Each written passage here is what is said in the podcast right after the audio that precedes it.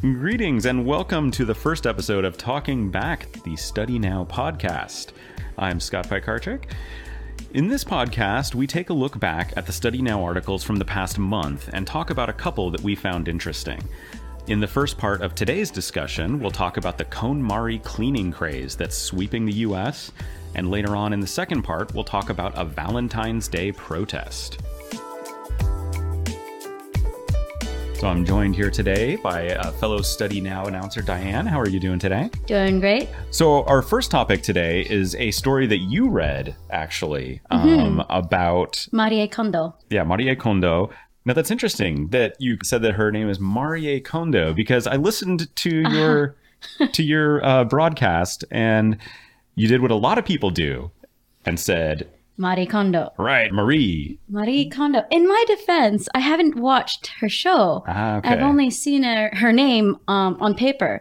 And Ah. in America, M A R I E, I pronounce Marie. yeah, many people do. Yeah. Okay, so I don't blame you then because you had only ever read it, and if you just see it written, especially in English letters, there's no way to know. Right. So she has her TV show now, um, which is on Netflix, and the people on the show, the show is filmed in America, and the people on the show all call her Marie, which drives me crazy because, like, you had an excuse, you had never heard it Nope. but she introduces herself in every episode as, "Oh, I'm Marie," and then they're just like, "Oh, thank you, Marie." I'm just like, "What are you doing? That's so rude." so, what do you think about this craze? I mean, like everybody, like I'm hearing about this constantly online and from friends. Like everybody's heard. About Everybody's heard about it. But to be honest, I haven't seen the show. I am a little bit curious. Have you seen the show?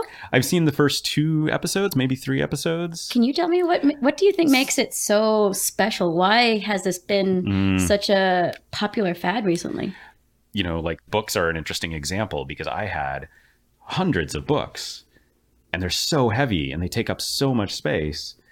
And I thought, why do I have all this? I mean, so what I did was I I donated all of my books, almost all of Mm. my books, to a thrift store.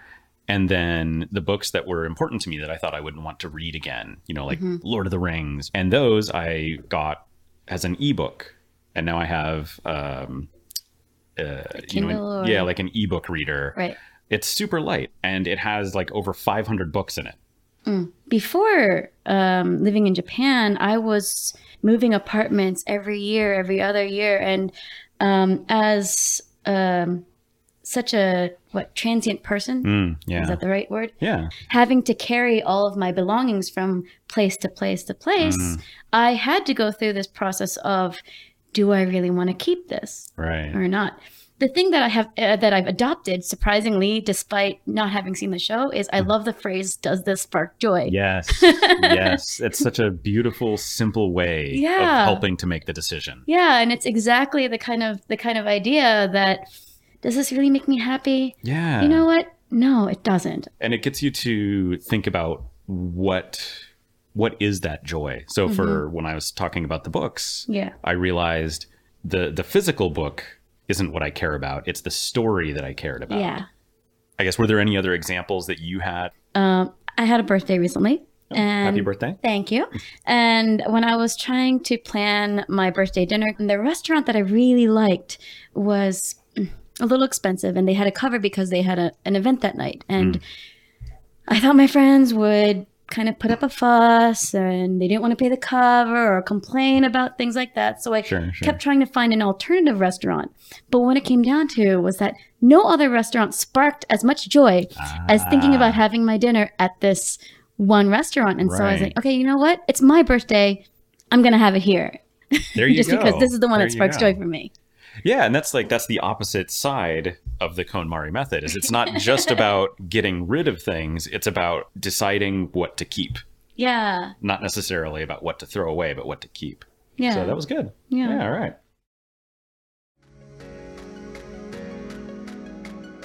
Well, I think I could probably talk more about this, but I'm going to KonMari the rest of my comments. we'll wrap up the first part and get ready to move on to part two, where we'll talk about a Valentine's Day protest in Tokyo. That should be mm-hmm. fun. Right. Uh, we'll see you there.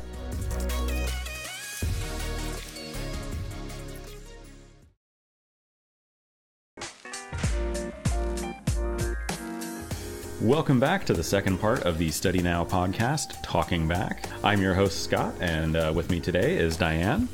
We just finished up the first part talking about the KonMari craze that is sweeping through the US. Uh, now we're going to move on to talking about a couple of gentlemen who want to KonMari Valentine's Day because it does not spark joy for them, apparently.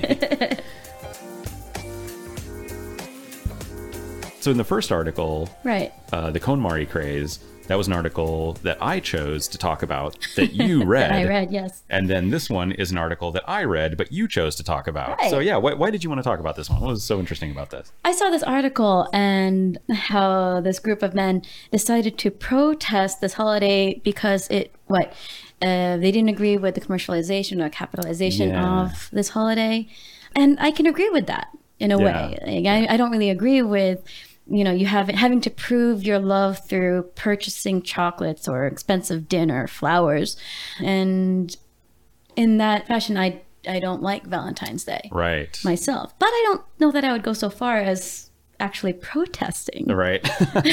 I mean, just, a, this is a common complaint that I think we hear in the U.S. too. We're we're Mm-hmm. both from America, and I've definitely heard that for my entire life. of, You know, like stop commercializing Valentine's Day.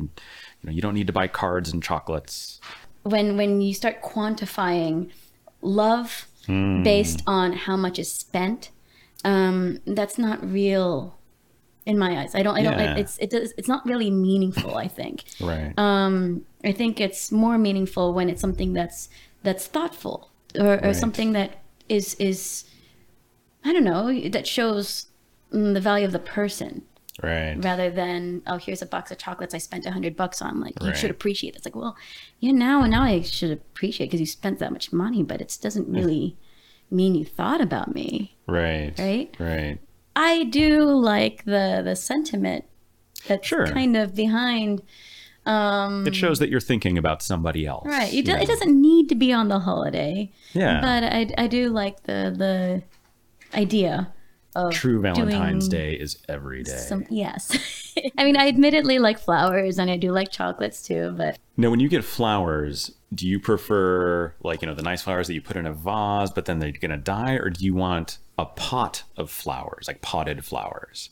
Either I think are nice but I prefer the potted flowers because Yeah. those last. Yeah, they last. and and it's a plant. You it's it's good to have plants in your home. It, it oh, sure, brightens things up. Absolutely. and people need plant life in their life. It was always weird to me the idea of like handing somebody cut flowers, and it's like, here, these are dying. ah you're right I know I love you. but I'm still, I'm still, I'm still. I when I get a bouquet of flowers, I'll hang them upside down. I'll dry them. That's a So forth. exceptional idea.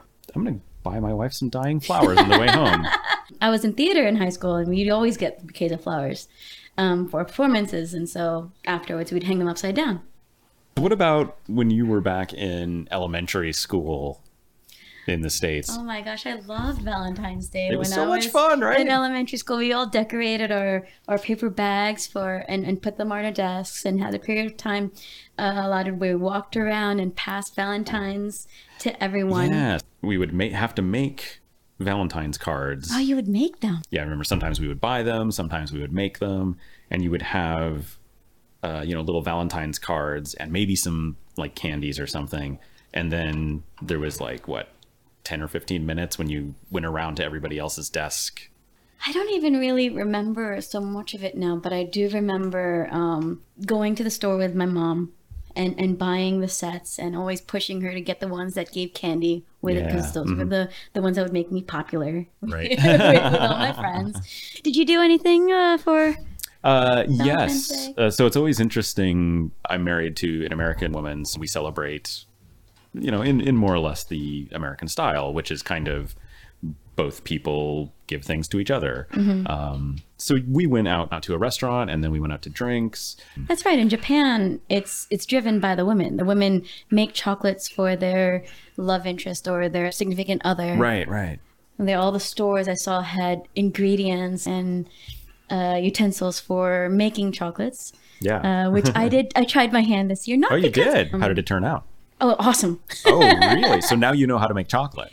yeah. It well, it the first it was messy. It was very messy. very messy. Um, and I, I kind of went overboard. So I, I was only able to fit maybe a third of the chocolates into a box for him, and the rest of them I ate myself. So it was win win. Yeah. That's well, on that note, I think we'll wrap it up for today. Uh, if you have any questions or comments about news or English, or even if you have topic ideas for the show, please let us know. We might use them on future episodes. So for today, I would like to say thank you to my first ever guest. Diane, thank you for joining me today. Thank you for having me. I hope we can have you back again on another episode in the future. I hope so. And um, thank you to everyone who listened to our first ever episode. Um, we look forward to seeing you again next month.